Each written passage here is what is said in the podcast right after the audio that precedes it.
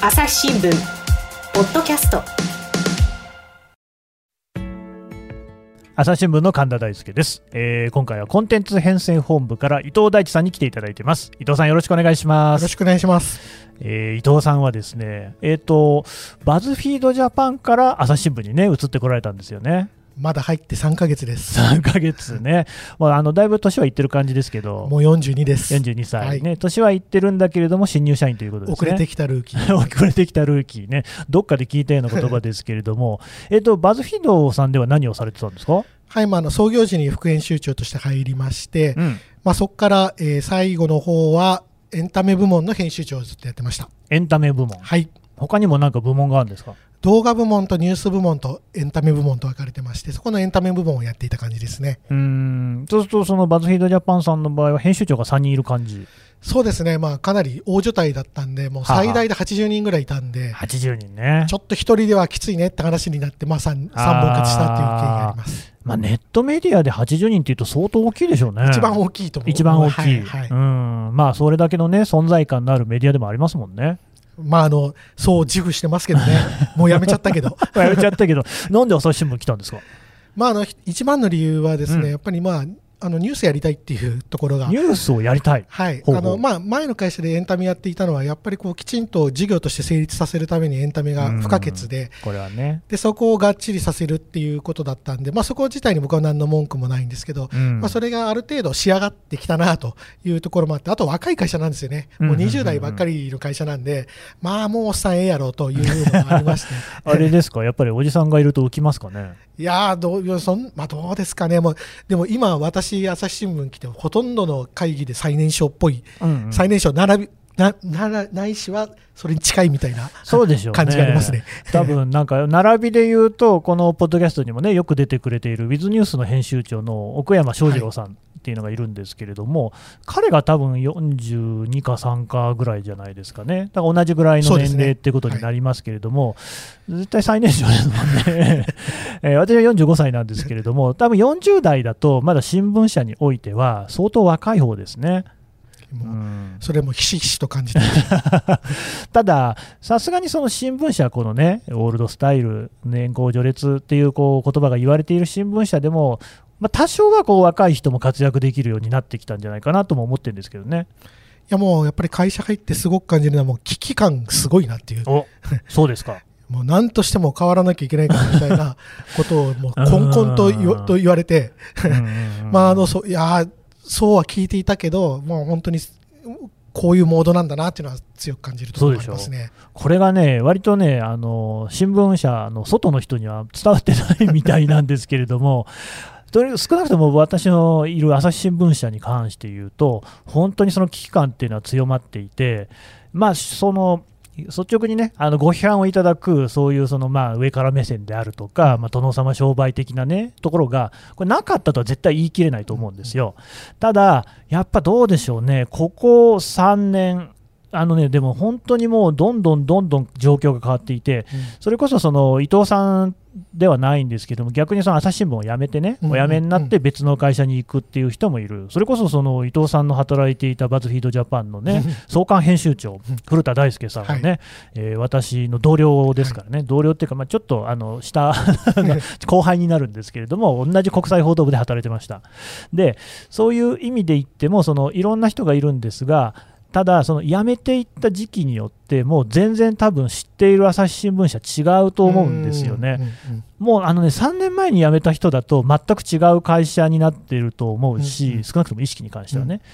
でもちろんいろんな社員の人がいるいろんな記者の人がいるから考え方もそれぞれなんですが危機感の高まりっていうことに関するとこれは多分ね全員共通してると思うんですよね。うん何の危機感ってやっぱりこのままいくとまあ朝日新聞がどうこうっていうのももちろんありますけれども、ジャーナリズムそのものがはいもう、あの衰退していくんじゃないかなっていう、そういう危機感なんですよ。はいうん、やっぱ感じますいや、それはすごく感じますね。まあ、そこをなんとかししたいなという気持ちで入ったっていうのが大きいですね、やっぱり。うんはい。でやっぱそこの一つにあるのが、この間、それこそね、岡山さん、朽木さんなんかともお話ししたんですけれども、やっぱネット上の記事っていうのが、うんうんどんどんとですね、まあ、いわゆるこたつ記事っていうような言い方のもの、これが増えてきて、まあ、あのこたつ記事って定義もいろいろあるんで、難しいところもありますが、ただやっぱりその取材をしていない。あるいはですね、まあ、それこそそのなんか自分でこう作ってしまうようなね、捏造に近いような形のものも含めて、あの蘇生乱造にですね、はい。ただ単にそのページビュー欲しさに、書いてるんじゃないかっていうような記事っていうのがこうどんどん増えているとうん。いう感じを受けているんですけど、はい。伊藤さん、これどうですかね？まあ、あの根本的にはそのページビューあたりで広告料が入るっていう仕組みがあるので、うんうん。その仕組みがある以上、そのまあ、いかに楽にうん蘇生乱造するかっていう人はもう絶えないですよねう。んそこをしないためにはモラルが必必要ですし、もっと言うとモラルと別のお金が必要だから、うん そのやっぱりモラルの問題もありますし、一つはそそれでページビューあたりでお金が発生するって仕組みの問題っていうのも、うんうんその両輪だと思いますね。あの伊藤さん、あれですよね、だから、まあ、朝日新聞ではまだ数ヶ月とはいえ、はそのバズフィードジャパンでは5年だし、いその前はハフポスト、ハーフポストで3年ぐらいいましたかね。うん2だからまあね。はい。メディア業界歴みたいなのも結構長い。長いですね。僕最初出版社でウェブ事業や、うんウェブメディアやってましたんで、うんもうもう20年近いですね。まあ、だから、そのキャリアとしては私も同じぐらいということにはなると思うんですが、要するにもうそれだけの、ね、経験を積んでいる、はい。でしかも僕なんかよりも完全にそのウェブメディアの経験という意味では大先輩に当たるわけなんですよ。でそんな人をわざわざ読んでるわけなんで、はい。まあここはちょっと普段ね、はい。あの新聞記事とかで見ないような突っ込んだ数字も聞こうかなと思ってるんですけど、まあ言えなかったら言わなくていいんですよ。あの PV って言いますよね、よくページビュー、はい。で、それこそ PV 至上主義じゃないかっていうね、批判なんかもよくある、それこそ新聞社に寄せられることもあるんですよ。はい。あの新聞社もね、朝日新聞なんかも PV 至上主義にね、こう、陥ってんじゃないのかっていうようなことを言われることもある、その PV なんですけど、うん具体的に 1PV っていうのは、広告でいくらぐらいがもらえるっていう話なんですかね。まあ、あのお客さんの層であるとか媒体によっても違うんですけれども、うんうん。まあ、大体0.2円から0.6円高くても0.7円ぐらい、0.6円、0.7円というのはめったにないかなり絞り込まれた、うん。良いお客さんに良い広告を流す場合に限られるのかなと、それ考えるとやっぱまあ0.2円から0.6円ぐらいがまあ妥当かなと思いますね。なるほど、かなりね、少ない印象なんですが、一つの記事で、すごくみんなに読まれた、バズったっていうような記事の場合だと、はいページビューってどれぐらいになるんですか？まあ、かなり大きい媒体の場合だと100万ページビューとかは当然あると思います。うんこのぐらいの単位はあると思いますね。それ1000万っていうのはなかなか難しいんじゃないかな それは僕もね。聞いたことない。はいいや、100万 PV の記事っていうのは、どれぐらいの頻度で出るものなんですか？そうですね、まあ、結構大所帯の編集部でも、うんまあ、月に数本あったら結構大きい多い方なんじゃないかなと思いますけど月ねに。ね、数本っていうレベルですよね。あの一般的な記事の PV ってどれぐらいなんですか？もう本当数万から10万とか、そんなもんじゃないですかね。多分10万いったら結構ヒット作ですよね。10万いったらかなりヒット作だと思いますね。うん小さいメディアだったらもう10万はすごいって感じだと思います。そうですよね。で、まあ、5万でもまあ結構いったなっていう感じでしょうね。はい3万とかも普通にあるし、もっと低いのもそれこそいくらでもありますね。で、まあ、これ今、数字を分かりやすくするために、例えばじゃあ1万 PV の記事がありましたと。で、その PV の広告が 1PV あたり0.2円から0.6円ですと。はい一番低い0.2円にすると、1万 PV で、えー2000円ですね。しんどいですね。2000円というのはちょっとなかなかあの中学生のお小遣いでももっと多いでしょうね。電車賃すら出ないですね出ないですよね。10万 PV、今ね、伊藤さんもおっしゃった、これは読まれたぞっていう記事になりますよね。はい0.2円だとすると2万円ですよね。ちょっとアルバイトの日給よりちょっと多いかなぐらいのことで、しかもそれってもうね、記者、ライターがこう丹精込めて作った記事でそんなもんっていうことですよね。そうなんですよね。これではなかなか、あちなみになんですけれども、はいあのまあ、ウェブメディアっていうのもね、いろいろありますが、はい新聞社とかじゃなくって、はいいわゆる独立系って言われる、それこそバズフィードさんとか、はそういうのありますよね。はい。月に総計でどれくらいの PV が出るものなんですか？まあ、やっぱりあの1億ページビューを超えると、一つの大きなメディアあのもう失敗とは確実に言われないメディアっていうのが、まあ、業界でやれてますよね。それって例えば日本だとどれぐらいの数あるんですかね？いやー、まあ、20あるかないかぐらいなんじゃないですかね。そんな少ないですまあか。まあまあ、あの本当に数十のレベルだと思います。ああ、そのバズフィードさん以外だと、例えばどんなところが当てはまりますか？例えば東洋経済オンラインさんですとか、はいはい。もう文春オンラインさんですとか、まあ、ある程度ネットでしっかりニュースを追ってると知ってるよねってレベルが見たことあるねと。はい、というのが大体 その1億ページビュークラブなんてねあの業界で言ったりしますけどでもその20ないぐらいの感じなわけですよね。1億 PV で考えても、2000万から5000万6000万ですからね。んちょっとなかなか、だってそれこそね、さっきの話ですけど、バズフィードさんの場合だと80人とかいるってことになったら、全く給料払えないじゃないですか。そうですねもう本当に結局稼ぐ額で雇える人数って決まるわけでですすよよね。ね。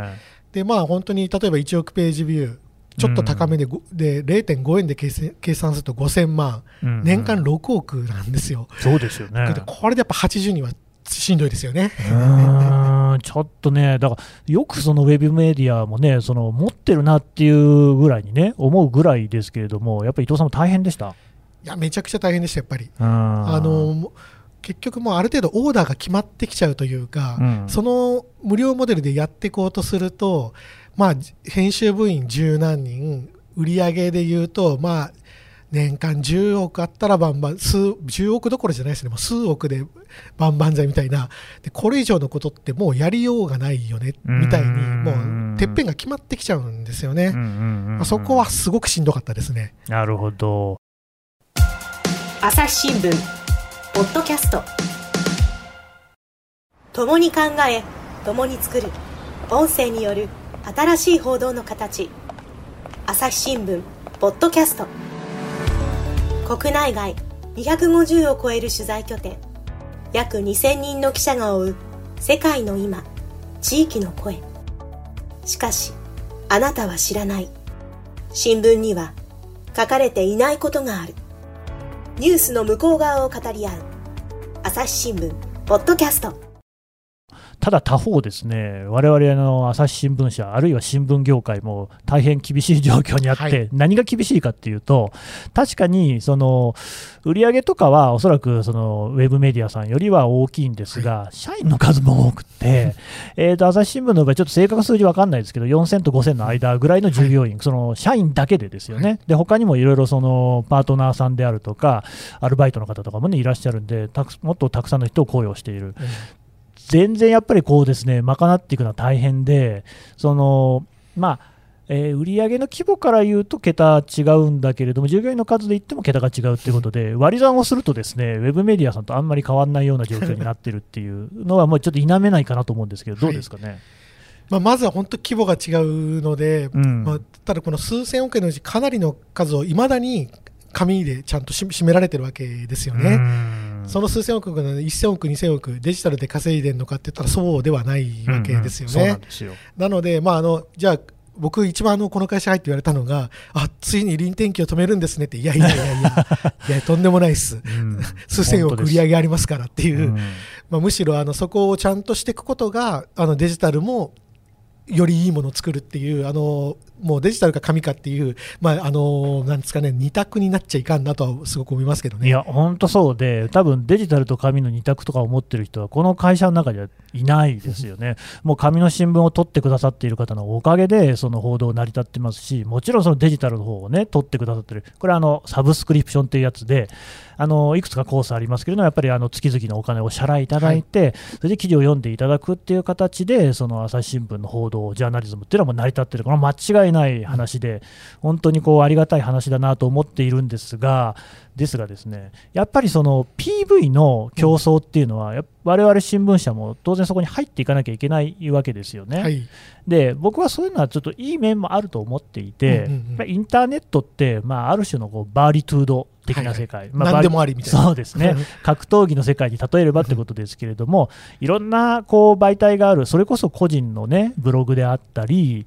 それからそのまあ雑誌の、ね、媒体にしてもそのいろんなのがあるし、そして独立系のウェブメディアもたくさんあると。ただ、そういう記事がそれぞれみんな同じ土俵の上で戦ってるわけですよね。これっていうのは僕はすごく好ましいことだと思ってて、やっぱりね、我々その新聞社、あの僕は新聞記者になっても20年以上になるんですけれども、どうしてもその内輪を、ね、気にしているところがありました、うんうん、そのスクープ競争、特ダネ競争っていうのがあるんですが、ある警察、例えば、ね、どこそこ県警みたいなところで、今、追っている事件で、次の動きは何だっていうようなところを追いかける、これはこれで必要なんですよ、警察っていうのは大変なこう、ね、強い力を持っている機関なんで、それをウォッチするっていうのはすごく大事、大事なんだけど、そのどうしてもやっぱり他者が何を書いてくるかっていうのを過剰に意識してなかったかなって思うわけですよ。で我々のライバルっていうのは読売新聞さんだったり、毎日新聞さんだったり、各地の地方紙さんだったりねっていうことだったんですよ、同じ新聞だけだったんですけれども、はい、そうやって今、インターネット上ではいろんなメディアの人が、まあ、いわばライバルなわけじゃないですか。でそうすると、やっぱりそのなんか、えー、すごくね、まあ、なんていう、ホモソサイティって言いますかね、すごくこう、同一の人たちと争っているっていうのは、やっぱり健全じゃなくて、さまざまな価値観の人たちと、こう、やっぱ肩を並べて、えー、競えるっていうのは、非常にいいことだと思う一方ですね、やっぱりこたつ記事みたいなのとも戦っていかなきゃいけない厳しさっていうのはすごく感じてるんですよね。だってそっちの方があの読者の方にとってねあの手軽に面白く読めるってなったらそっちが選ばれちゃうっていう、はい、こう事態実際あるからこたつ記事があるわけですよね。これどうしたもんですかね？まあ、あの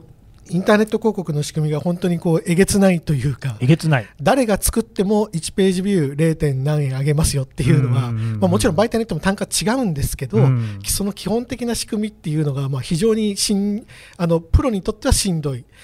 だけどそれ裏返すと、こんななんていうのか、面白い世界もないですよね、もうあっさりプロが負ける世界でもあるそうそうそう。それはね、すごくいいことだと思うんですよ。で、それはあの同じ朝日新聞の媒体の中でも言えて、朝日新聞デジタルの場合だと、はい。これはあの PV はね、誰でもあの記者だったら分かるんですよ、ホタルっていうツールがありましてね、新聞協会賞もいただいたツールなんですけれども、これ見ると、ベテランだろうが、新人だろうが、いい記事とか、あの読者にね、面白いと言っていただける記事を書けば、PV はあ高いと、別に PV だけを追い求めてるわけで全然ないですよ、はい、ないんだけれども、今までそういうその序列の崩し方っていうのは全然なかったわけですよ。はいはい、これはあの僕はね、個人的には極めて痛快だと 思ってるんですよね、はい、伊藤さん、どうですかね？いやもうすごくそう思います。あの、数字の見方もいろんな段階があって、もうまず一番低いレベルっていうのは、あの数字なんか気にしてるからだめなんだ、数字見ること自体がだめっていう、これ一番最低のレベルで、1個上がると、まず数字を見始めるじゃないですか、はい、そうすると数字だけ追うようになるんですよ、今度は。うんうん、で、そうすると、じゃあ、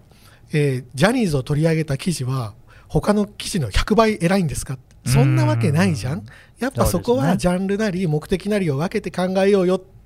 もうまたもう一個レベルが上がってくるんですよね。なのであの、まあ、数字が全てじゃないんですけどやっぱ数字って別にただになる数字じゃなくてその向こうに読んでくれてる方がいらっしゃるんでそこを冷静に受け止めた上でやっぱりポートフォリオを作っていく、うん、じゃあ朝日新聞がジャニーズの記事だけでいいんですか？そんなわけないですよね。ないですねじゃあそれはどのぐらいの割合が適切なんだろうね。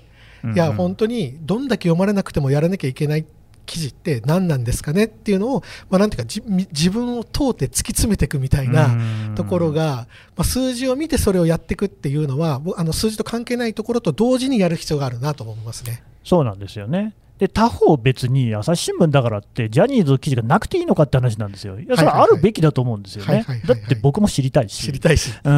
やっぱりなんかそこら辺っていうのはまあバランスで、でそのよくその PV 市場主義批判っていうのがありますよね、はい、それはね、僕も伊藤さんと全く同感なのは、確かに PV だけを追い求める、これはだめだと。ただ、PV って言うけど、その数字の裏には、一人一人の人間がいるわけですよ、はい、読者、読んでくださってる方がいるっていうところを絶対忘れちゃいけないなと思うんですよね。本当にそうですね、うん、なんかそこをね、こう何かこう PV っていう数字だけで切り捨てるようなことって、これは違うだろうなと。うん、まあなんかあのページビューについての語り方で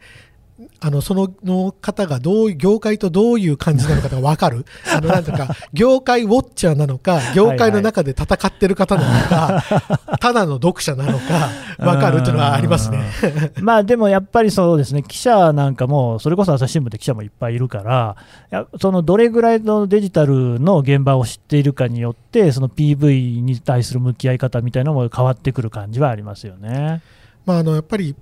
ページビューだけを追い求めてることはダメですけれども、ページビューがないと、その先に例えば契約していただくこともないわけじゃないですか。そうですよお店に来てもらってないのに売り上げ絶対立たないわけなんでうん、その全てが始まる起点のところにページビューはあるんだよっていうふうに考えないとですね、そこゴールじゃないからっていうことが大事なんじゃないかなと思いますけどね。ただ他方、話戻すようですけれども、PV の広告収入だけではどうやら、あの新聞社はもちろんそうだし、ウェブメディアであっても、ですねどうも食っていけなさそうだっていうのがはっきりしてきましたよね。はいはいはいはい。これ、どうしたもんですかね？まあ、あのこの流れはもう誰もが分かっていたことで、うんうんだからこそ今、コロナで本当に苦境に立たされてますけれども、そのコミュニティであるとか、うんイベントやろうとかっていうのは、まあ、そのの脱ページビューの流れのうちの一つなんですよね。うんうんまあ、これどういうことかって言ったら、えーこれ朝日新聞だとか他のなんもうなんとか新聞だとかって何にもメディアを意識してないのに記事を読んでることが多いんですよ。そうですよね。今のなんかもうヤフーニュースに載ってるものそうなんですはヤフーニュースだと思って読んでますもんね、皆さんね。で自分の名前も分かってもらもらってない人にね100万人来てもらうよりかは1万人のファンに来てもらってあの極端な例ですけど1000人に本買ってもらう10人に T シャツ買ってもらう。そっちの濃い関係の方が大事じゃないですかっていう、まあ、揺り戻しはあるんですよね。なので、まあ、そこの今朝日新聞も記者サロンとかねイベントをやってますしこのポッドキャストもそうですけれどもやっぱり私たちはこういう人こういうことをしてるんですよっていうのをきちんと分かってもらう。っていうことが、まあ、あのページビューから抜け出す、まあ、抜け出すというかページビューは基本なんですけど、うんうん。そこだけに陥らないために大事なことなんじゃないかなと思いますね。まあね、これ、思い起こせばですよ、我々本当に遅れていて、あのね、比較するのもおこがましい話なんですけれども、アーティストの皆さんっていうのは、つもうとっくの昔にそれをやってるわけですよね、はいやっぱりその CD は売れないはい。し、売っても大して儲からない、だからもうそれこそ楽曲は YouTube なんかであの、ね、MV って流しちゃって、それでただ、あのコンサート、ライブに来てくれるそのお金であるとか、ファンクラブのお金、あるいはそれこそグッズですよね、を販売するお金の方で、まあ、収益を上げて活動を維持するということっていうのは、もうだいぶ前からやってましたよね。そうなんですよね。まあ、ただ一方で難しいのって、その報道機関って公共性の部分もあるんで、あそこ。あの、うんうんファンと仲良くやればいいのって、いや、そういうわけでもないよね、みたいなところの難しさっていうのは非常にありますよね。僕は個人的には、その政治家に忖度するのも、読者に忖度するのも、忖度って意味では同じだから、これはダメだろうと思ってるんですよ。うんある時にはやっぱり読者の、ね、期待を裏切るような記事だって、事実であれば、当然書いていくっていうのが新聞社だと思ってるんですよね。うんうんそこは難しいですね。でもその一番あるんですよね、その読数字を見ることは読者をおもねることにならないのかっていう、うん。まあ、質問が一番多くて、いや、違いますよ、あの相もう相手、その読んでる方が何をが何を考えているかを知知るうん。のと、知ってそれに答えるのってまた別だから、知ることは大事ですよ、うん。知った上で、それは答えていい要求なのか、答えちゃいけない要求なのかは別にありますよねっていう、まあ、言い方しますけど、うんまあ、難しいなっていうのはありますね。本当そうなんですよ。やっぱりそのさっきも言ったように、これまで朝日新聞をね、取ってきてくださっている方々っていうのは、これはもう本当に大事にしたい。うん、一方で、やっぱりそこから先にウイングを広げていかないと、どうやらもうどん詰まりだよっていうのも分かってると、この二律背反みたいな状況っていうのがずっとあって、やっぱりその今の読者の皆さんがまあ納得、満足していただくものを作るのがまた最優先だと思うんですよ。うん他方、それだけだと、新しく朝日新聞を金出してでもね、読んでやろうっていう方になかなか届かないんじゃないかっていうこうジレンマも感じてるんですけど、これ、どうですかね、伊藤さん？まあ、あのベースにあるのが情報がまあ余りまくってるんですよね、世の中に。情報が足りないから、あのまあ、本当に僕ら忘れちゃってるのは、なんか雑誌の発売日にワクワクする気持ちみたいないじゃないですか。昔はしてましたよね。昔は知ったじゃないですか。うんうんうんうん CD の発売日ワクワク待つとか。すよ、、そうそもうそれぐらい今あって、もうその時間潰す、もう手段に困らないじゃないですか。からその中で、じゃあ私たちは何を提供するの？みたいな、何者なのか？みたいなうんところはすごく問われていると思うんですよね。うん。いや、思いますよ、まあ、最近ね、例えば今、漫画の話すると、鬼滅の刃とかすごくね、ヒット作も出てますが、大変だなと思うのはあの、ネット上のサイトだと、もう時代に関係なく、どんな漫画も読めるじゃないですか。はいはいはい昔というか、基本的に本屋さんって物理的な制限があるから、最近新しく出たものが置いてあるところだったわけですけれども、もう過去の名作なんかと全部と戦っていかなきゃいけないですよね、今のコンテンツってね。もうあの最初はね、そのページビューに対して、その広告費を払ってるモデルがあるから、こういう問題が起きてるんだみたいな言い方しましたけど、うん。でもこのページビューあたりでお金を上げるシステムって、本当に革命的なシステムで、うん。それによって誰もが会社に入ったり、機関に属したり、審査、ろくな審査も受けずに、これは功罪ありますけどね、うんうん。お金をもらえる、だからうん。コンテンツが山ほど増えるっていう、うん。まあ、この革命に対して、まあ、私たちどうすんのっていうね、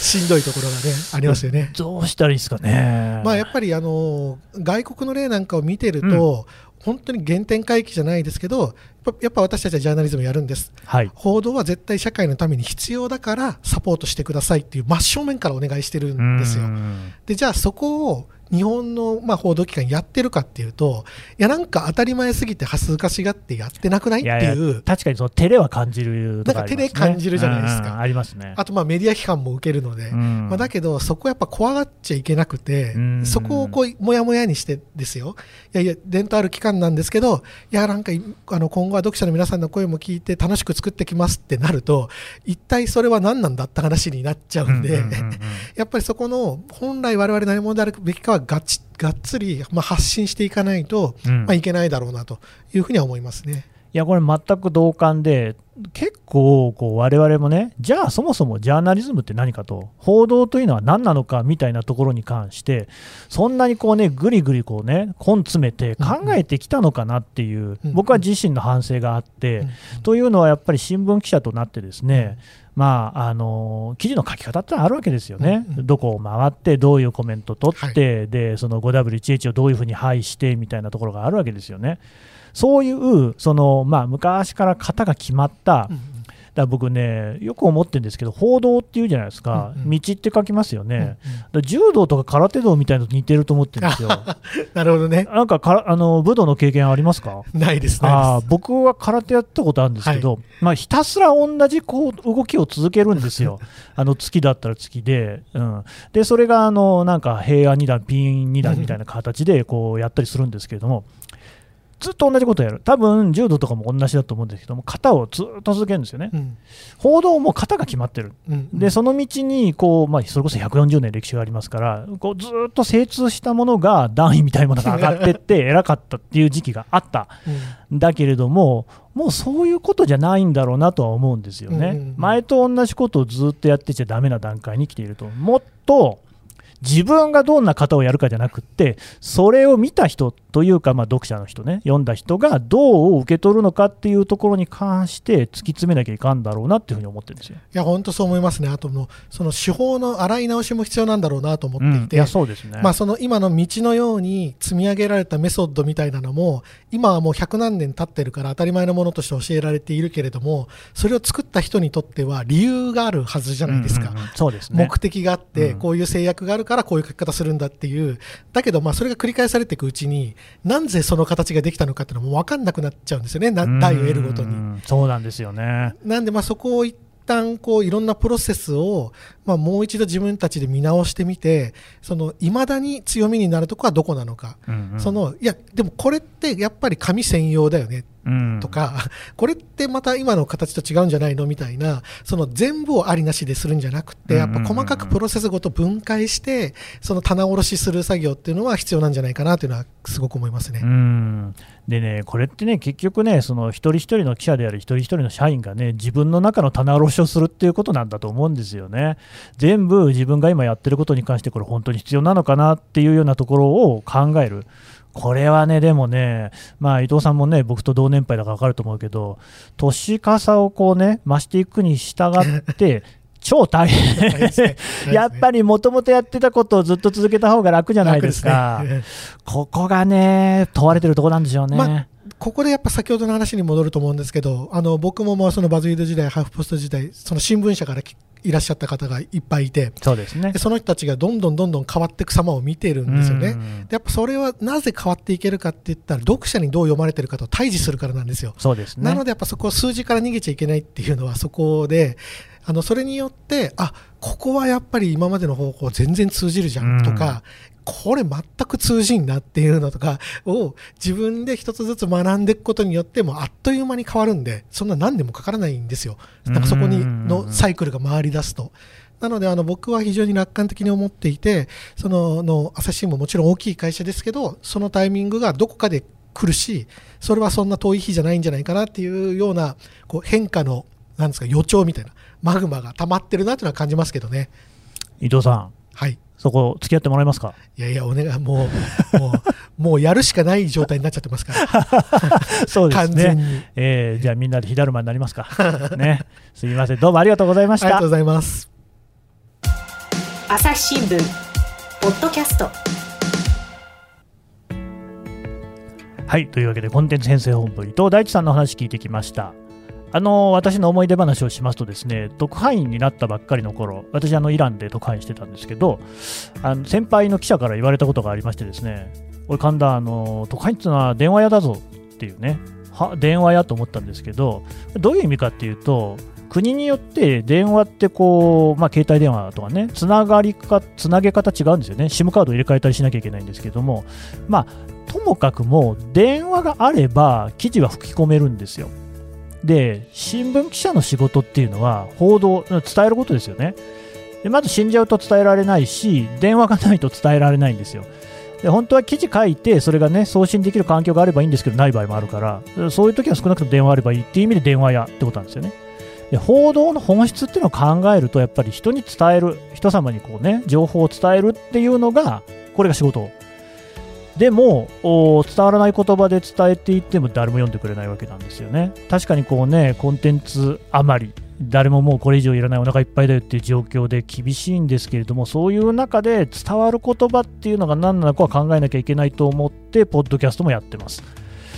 えーとね、そういう時代になってきたっていうのはでもね厳しいんだけれどもあのすごくね楽しい時代でもあると思うんですよね。うん、僕はね結構ねあのワクワクしてるところがあるんでですねあの、まあ、ぜひね皆さんと一緒にこう新しい報道を作っていきたいなっていう気持ちでは本当にあるんですよ。はい、というようなことをですねもう一回考えた伊藤さんとの会でした。朝日新聞ポッドキャスト朝日新聞の神田大輔がお送りしました。それではまたお会いしましょう。この番組へのご意見ご感想をメールで募集していますポッドキャストアット朝日ドットコム podcast アットマーク朝日ドットコムまでメールでお寄せください。ツイッターでも番組情報を随時紹介しています。アットマーク朝日ポッドキャスト。朝日新聞ポッドキャストで検索してみてください。